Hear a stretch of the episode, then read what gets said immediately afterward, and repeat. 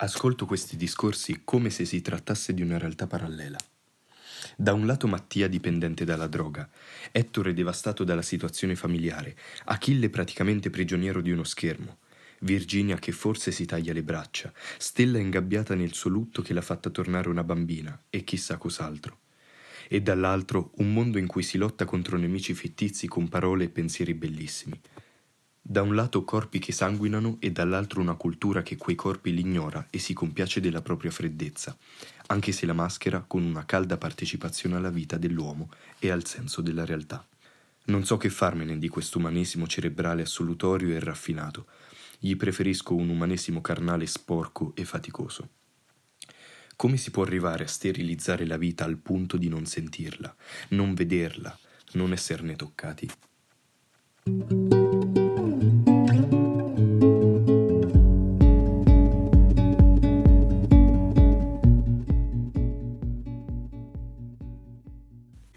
Tutti e a tutti, benvenuti in questa nuova puntata di Gary Talks. Io sono Cristina e oggi insieme a Riccardo vogliamo parlare di scuola. Ora la soglia dell'attenzione sarà forse sotto i piedi, però... È un argomento eh, impossibile da trattare, Da in dieci trattare. minuti. però noi tenteremo l'impossibile e quindi io direi di partire innanzitutto da- dalla frase, o meglio dal- dalla citazione insomma che hai Mhm. voluto leggere. E... Allora, questo è, è un estratto a partire dall'ultimo eh, libro scritto da Alessandro D'Avenia, un professore che sicuramente molti di voi conosceranno, un professore delle superiori eh, delle materie umanistiche. E perché abbiamo scelto questo testo? Perché secondo noi racchiude tutto il senso che vorremmo dare oggi alla puntata.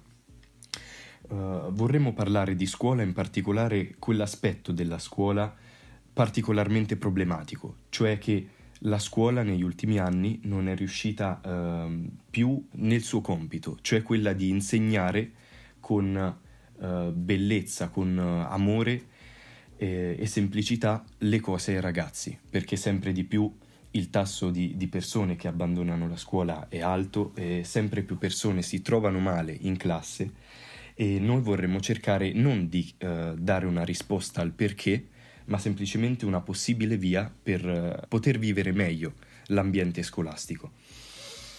Allora, quindi proviamo a vedere, ad analizzare insieme questo testo in modo molto molto ehm, semplice. Allora, nella prima parte potrebbero esserci ehm, delle situazioni, adesso non lo so perché non conosco tutti i 1500 ragazzi del Galilei, però delle situazioni eh, simili, delle situazioni di difficoltà.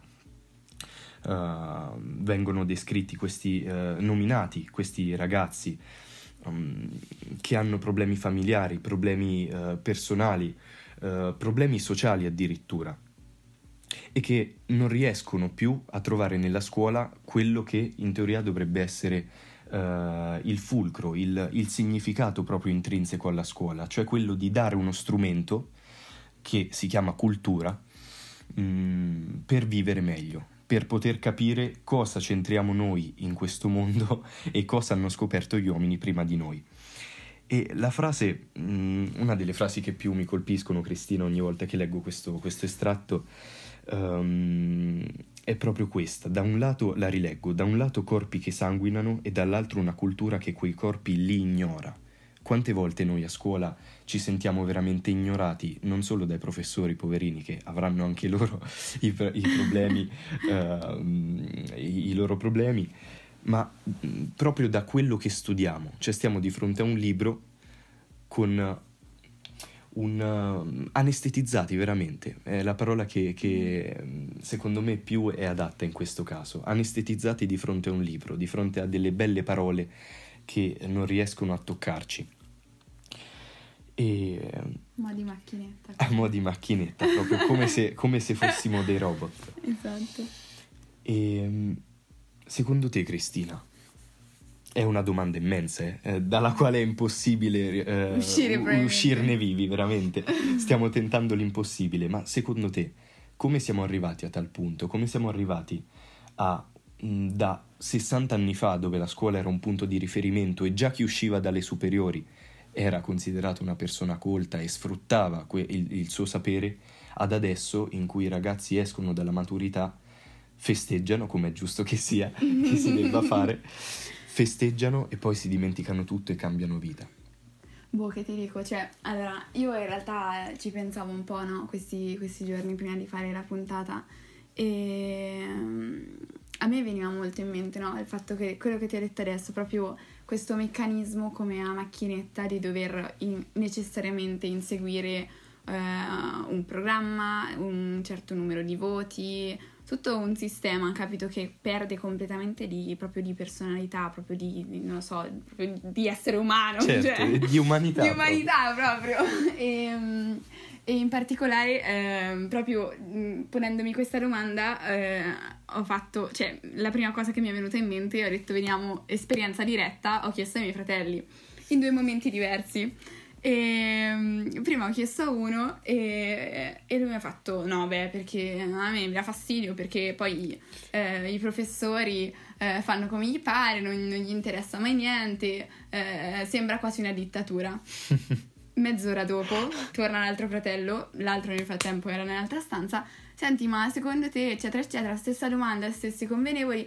E la risposta è stata: No, no, è una dittatura, a me mi frega niente, mi fa schifo. E io tipo: Ok, top.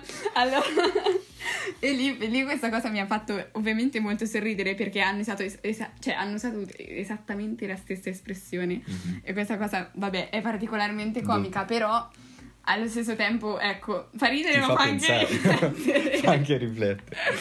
Quindi ecco, però allo stesso tempo io non mi sento nemmeno capace di poter dare una vera e propria risposta, no? Cioè io questi mm. giorni per dire eh, leggevo su, su internet e, e, trovavo ad esempio eh, interessante come mh, mm, anche della, il funzionamento della scuola in Finlandia, perché c'è mio cugino che è andato là a fare uno scambio e, e, tipo dopo un paio di settimane che stava là eh, chiama a casa e fa no ma tu non hai capito, qua non hanno, pa- non hanno ansia della scuola e io, allora non solo mi ha Come se fosse fatto, una cosa impossibile. Capito, capito? Cioè, la, non solo mi ha colpito il fatto che mh, mm, dici, che, che, noti questa cosa, ma poi è la pri- proprio la prima cosa che noti negli altri, capito? Cioè mm-hmm. non solo il fatto che non abbiano ansia, ma proprio il fatto che la prima cosa che noti è che non ci sia, certo. cioè non è normale sta roba, capito?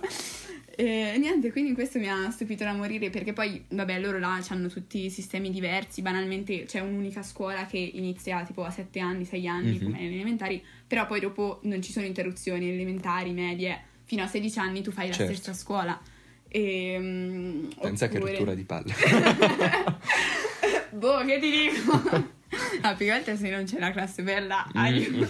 lì. però allo stesso tempo pensa bello, è proprio l'idea di crescere tutti quanti mm-hmm. insieme. Però non lo so, questo, questo insomma, eh, potrebbe essere un'arma a doppio taglio, questo certo. certo. Beh, se ha detto che non, c'è, che non c'è l'ansia per la scuola, questo... già vuol dire che...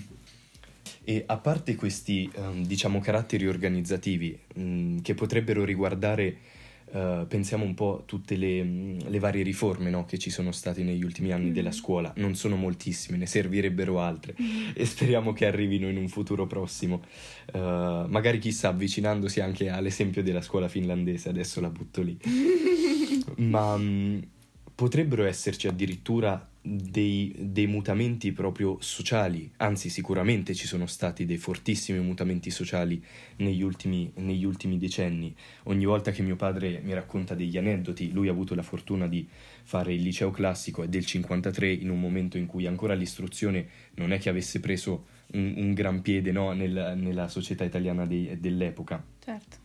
Eh, mi, mi, racc- mi racconta, dicevo, mh, mm, ogni volta dei bellissimi aneddoti del rapporto che c'era, che riguardano il rapporto che c'era fra i professori e gli studenti, che era un rapporto non solo molto più libero, ma anche molto più serio, che spesso sono delle due cose che possono sembrare in contraddizione, no? Una persona seria non è una persona che um, trasmette particolare confidenza.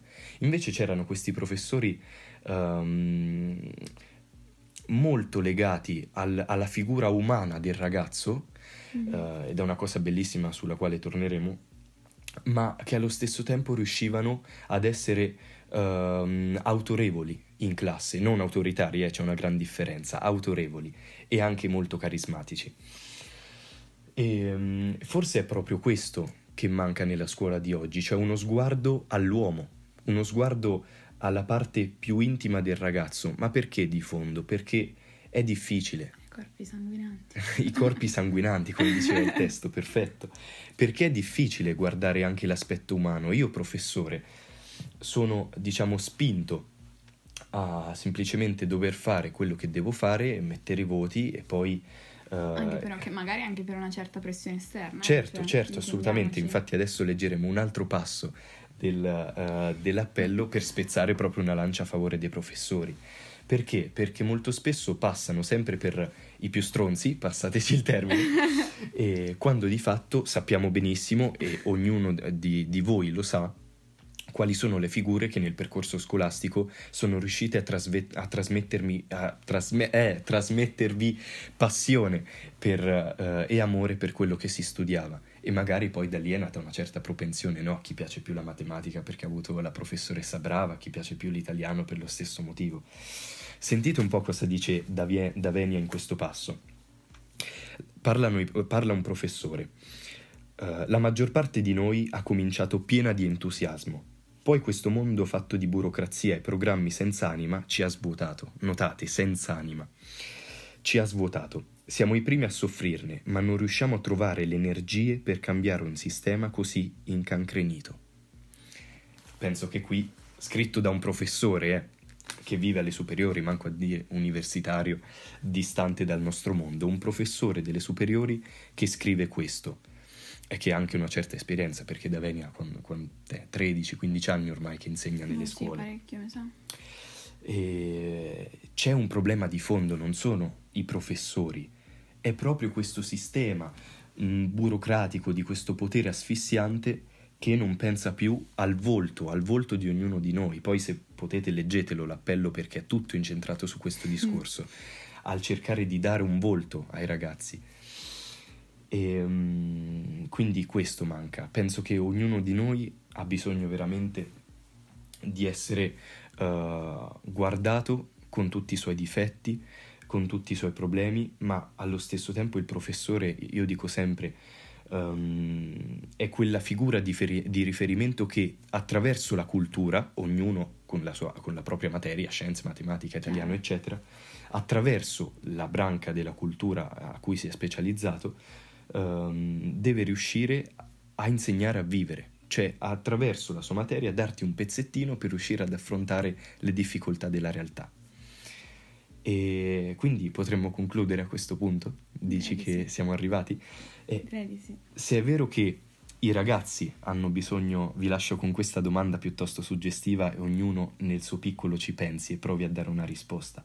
Se è vero che i ragazzi hanno bisogno di essere guardati con più amore, con più affetto, um, nella loro intimità. E lo stesso vale per i professori. Ma allora di quanto amore abbiamo bisogno per avere un volto?